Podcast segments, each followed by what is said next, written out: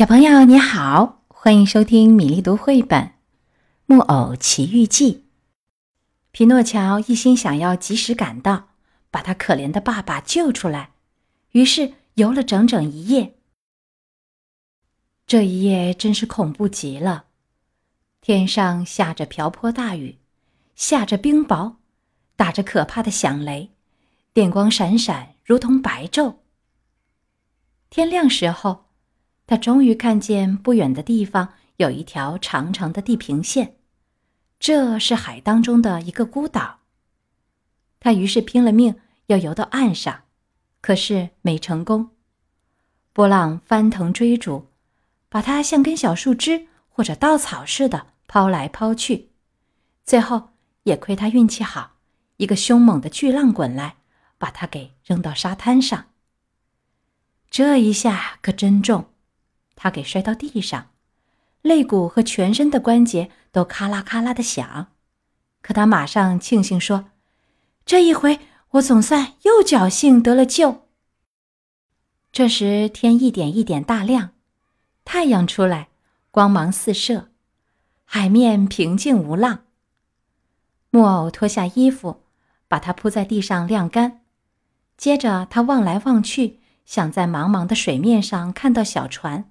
看到船上那个小小的人儿，可他看了又看，看见的只有天空、大海和几张船帆，船帆很远很远，像苍蝇似的。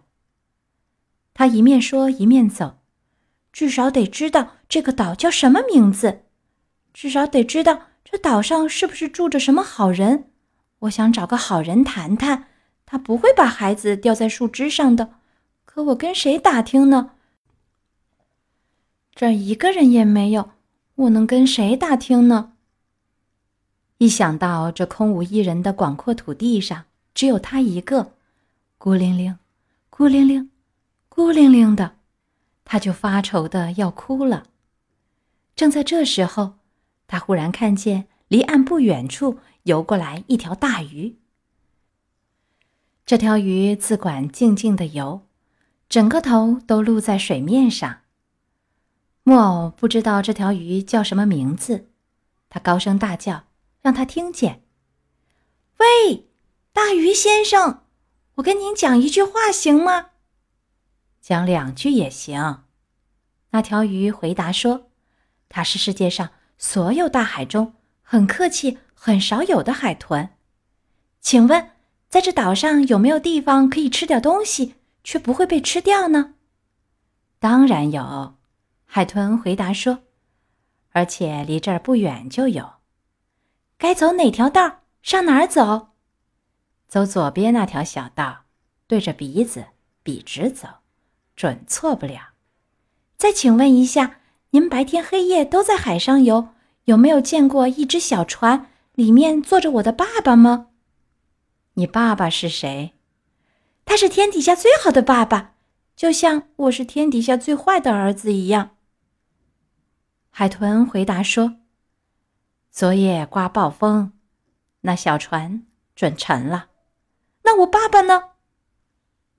当时一定给可怕的鲨鱼吃下去了。好几天来，这条鲨鱼竟在我们这个海里破坏和横扫一切。这条鲨鱼很大很大吗？”皮诺乔问道。这时他吓得打起哆嗦来了。大极啦，海豚回答说：“为了让你得到一个概念，我给你打个比方吧。它比一座五层大楼还高，嘴巴又大又深，一下子可以开进去整整一列火车，再加上冒烟的火车头。”我的妈呀！木偶惊叫起来，他赶紧穿上衣服，转脸对海豚说。再见，大鱼先生，请原谅我打扰了您，万分感谢您的好意。说时迟，那时快，他马上踏上小道，加快步子走了起来，快的就像跑。每次一听到有点别的声音，他就回头去看，生怕那条五层大楼高、嘴巴容得下一列火车的鲨鱼在他后面追。走了半小时，他来到一个小国，名字叫做勤劳蜜蜂国。街上都是有事情跑来跑去的人，他们全都干活，全都有事儿做，打起灯笼也找不到一个懒汉和二流子。我明白了，这个不想干活的皮诺乔马上说：“这不是我待的地方，我生下来可不是干活的。”这时候他饿得要命，因为他已经二十四小时没吃东西了。连一点野豌豆也没吃过，怎么办？他只有两个办法可以吃到东西，或者是找点活干干，或者是讨个子儿，或者讨块面包。乞讨是件羞耻的事儿，因为他爸爸总是对他说：“只有年老和残废的人才可以乞讨。”在这个世界上，值得我们帮助和同情的真正穷人，只有由于年老和生病。没有办法再用自己的双手劳动去挣得面包的人，其他的人都应当劳动，不劳动而挨饿就是自讨苦吃。正在这时候，街上来了一个人，他满头大汗，气也喘不过来，一个人费劲儿的拉着两车煤。皮诺乔看看他的脸，断定他是个好人，就走过去。很不好意思的垂下眼睛，低声对他说：“行行好，给我一个子儿吧，我饿得要死了。”拉梅的回答说：“不是给你一个，而是给你四个，只要你帮我拉这两车煤回家。”叫我听了奇怪，木偶几乎生气了，说：“告诉您，我从来不当驴子，我从来不拉车。那你最好这么办。”拉煤的人说：“我的孩子，如果你真觉得太饿了，你就切两大片你的骄傲来吃吧。可留神，别吃撑了肚子。”过了几分钟，街上又走过一个砌墙的，肩上扛着一桶灰泥。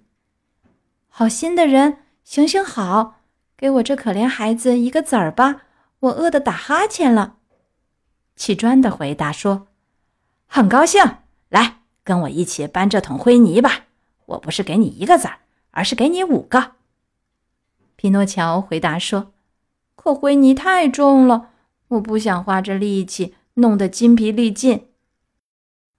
要是你不想花力气，那么我的孩子，你就舒舒服服打你的哈欠吧，会给你带来好处的。”不到半小时，至少走过了二十个人。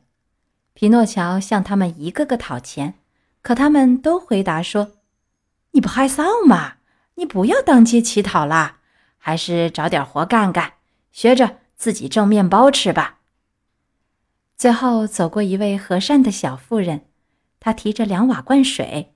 “好太太，让我在您的瓦罐里喝一口水好吗？”匹诺乔说，他渴得喉咙发烧。“你就喝吧，我的孩子。”小妇人说着，把两瓦罐水放在地上。皮诺乔像块海绵似的吸饱了水，然后擦着嘴，低声咕噜说：“嘴是不渴了，肚子也不饿就好了。”好心的小妇人听了这两句话，马上接下去说：“这里是两瓦罐水，你帮我拿一瓦罐送到我家里，我就给一大块面包。”皮诺乔看着瓦罐。不说好，也不说不好。除了面包，还给你一大盆花椰菜，上面浇上油和辣酱油。好心的小妇人又说：“皮诺乔又看了瓦罐一眼，还是不说好，也不说不好。吃完花椰菜，我给你吃一块好心的酒心糖。”皮诺乔给最后一样好吃的东西吸引住，再也没法抗拒，下定决心说。没办法，就给您把这瓦罐水送到家里去吧。瓦罐很重，木偶用两只手拿不动，就用头来顶。到了家里，好心的小妇人让皮诺乔坐在一张铺好台布的小桌子旁边，在他面前放上面包、调好味儿的花椰菜和酒心糖。皮诺乔不是吃，而是吞。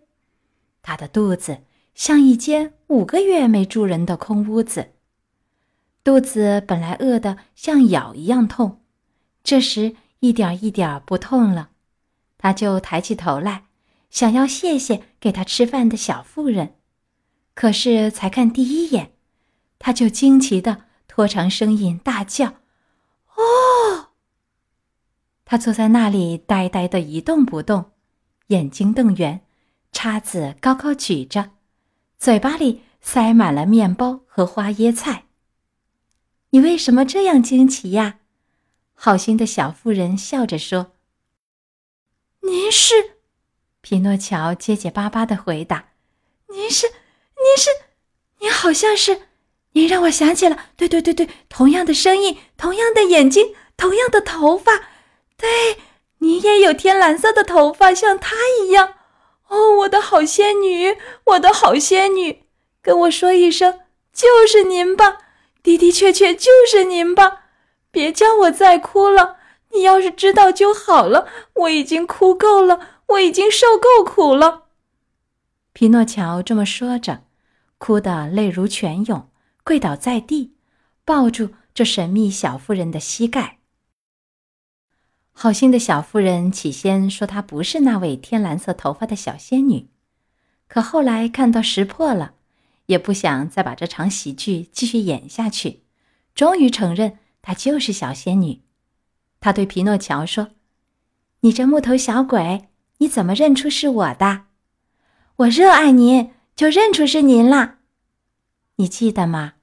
你扔下我的时候，我还是个小姑娘，可你现在碰到我，我已经是个妇人了，我简直可以做你的妈妈了。那我太高兴了，这样我就不是叫您姐姐，而要叫您妈妈了。多少日子以来，我一直想跟所有的孩子那样有个妈妈，可您怎么会长得这样快的？这是一个秘密。告诉我吧，我也想长大一点。你没看到吗？我还是跟一个子儿的干酪那么高。仙女回答说：“可你不会长大，为什么？因为木偶是从来不长大的。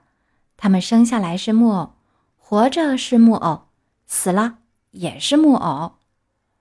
哦，我老做木偶都做腻了。”皮诺乔拍着后脑勺大叫着说。我现在要变人，跟所有人一样的人。你会变人的，如果你配得上变人的话。真的吗？怎么办才配得上呢？容易极了，只要你一直做个好孩子。哦，我不是个好孩子吗？根本不是，好孩子听话，可你正好相反。我从来不听话。好孩子爱读书爱干活儿，可你正好相反。我一年到头偷懒吊儿郎当。好孩子向来说真话，可我向来说假话。好孩子高高兴兴去上学，可学校叫我肚子疼。不过从今以后我要改变我的生活。你答应我这样做吗？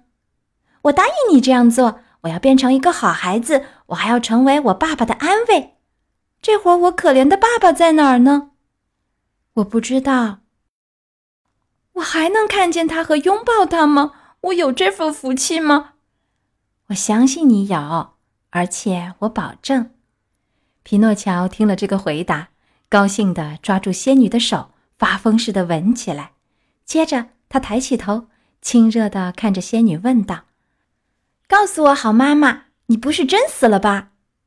仙女微笑着回答：“好像不是。你知道我当时多么伤心，觉得喉咙都堵住了，一个字儿一个字儿的读，这里安眠着。我知道，因此我就原谅你了。你的伤心是真诚的，这使我知道你有一颗善良的心。一个孩子有颗善良的心。”其实有点顽皮，有些不好的习惯，总还是有希望。就是说，总是可以希望他重新走上正路的。因此，我跟到这儿来找你，我要做你的妈妈。哦，多美呀！匹诺乔大叫，高兴地跳起来。你要听我的话，永远照我对你说的话去做。我愿意，我愿意，我愿意。仙女往下说：“从明天开始，你就去上学。”皮诺乔马上不那么高兴了。然后选择一种你喜欢的手艺或者工作。皮诺乔脸都板起来了。你牙齿缝里咕噜些什么呢？仙女用不高兴的口气问他。木偶低声叽叽叫着说：“我说的是，现在才去上学。”好像晚了点儿，一点儿也不晚，我的宝贝。你记住了，读书学习是永远不会晚的。可我不想干手艺或工作什么的，为什么？因为我觉得干活太累。我的孩子，仙女说，说这种话的人最后差不多不是进监狱就是进医院。告诉我，一个人不管生下来。是穷是富，在这个世界上都得做点事儿，干上一行都要劳动。懒惰没有好结果，懒惰是一种最坏的毛病，必须马上从小治好，要不大了就再也治不好了。这番话打动了皮诺乔的心，他高兴的又抬起头来，对仙女说：“我要学习，我要干活。”你对我怎么说，我就怎么做。一句话，木偶的生活我过腻了，我无论如何要变成一个孩子。你答应我了，不是吗？今天《木偶奇遇记》的二十四章和二十五章讲完了。小木偶皮诺乔终于又遇到了好心的仙女，还有了一个最亲爱的妈妈。在仙女的引导下，他的想法有了改变。他会有真正的变化吗？我们明天的米粒读绘本故事当中再会。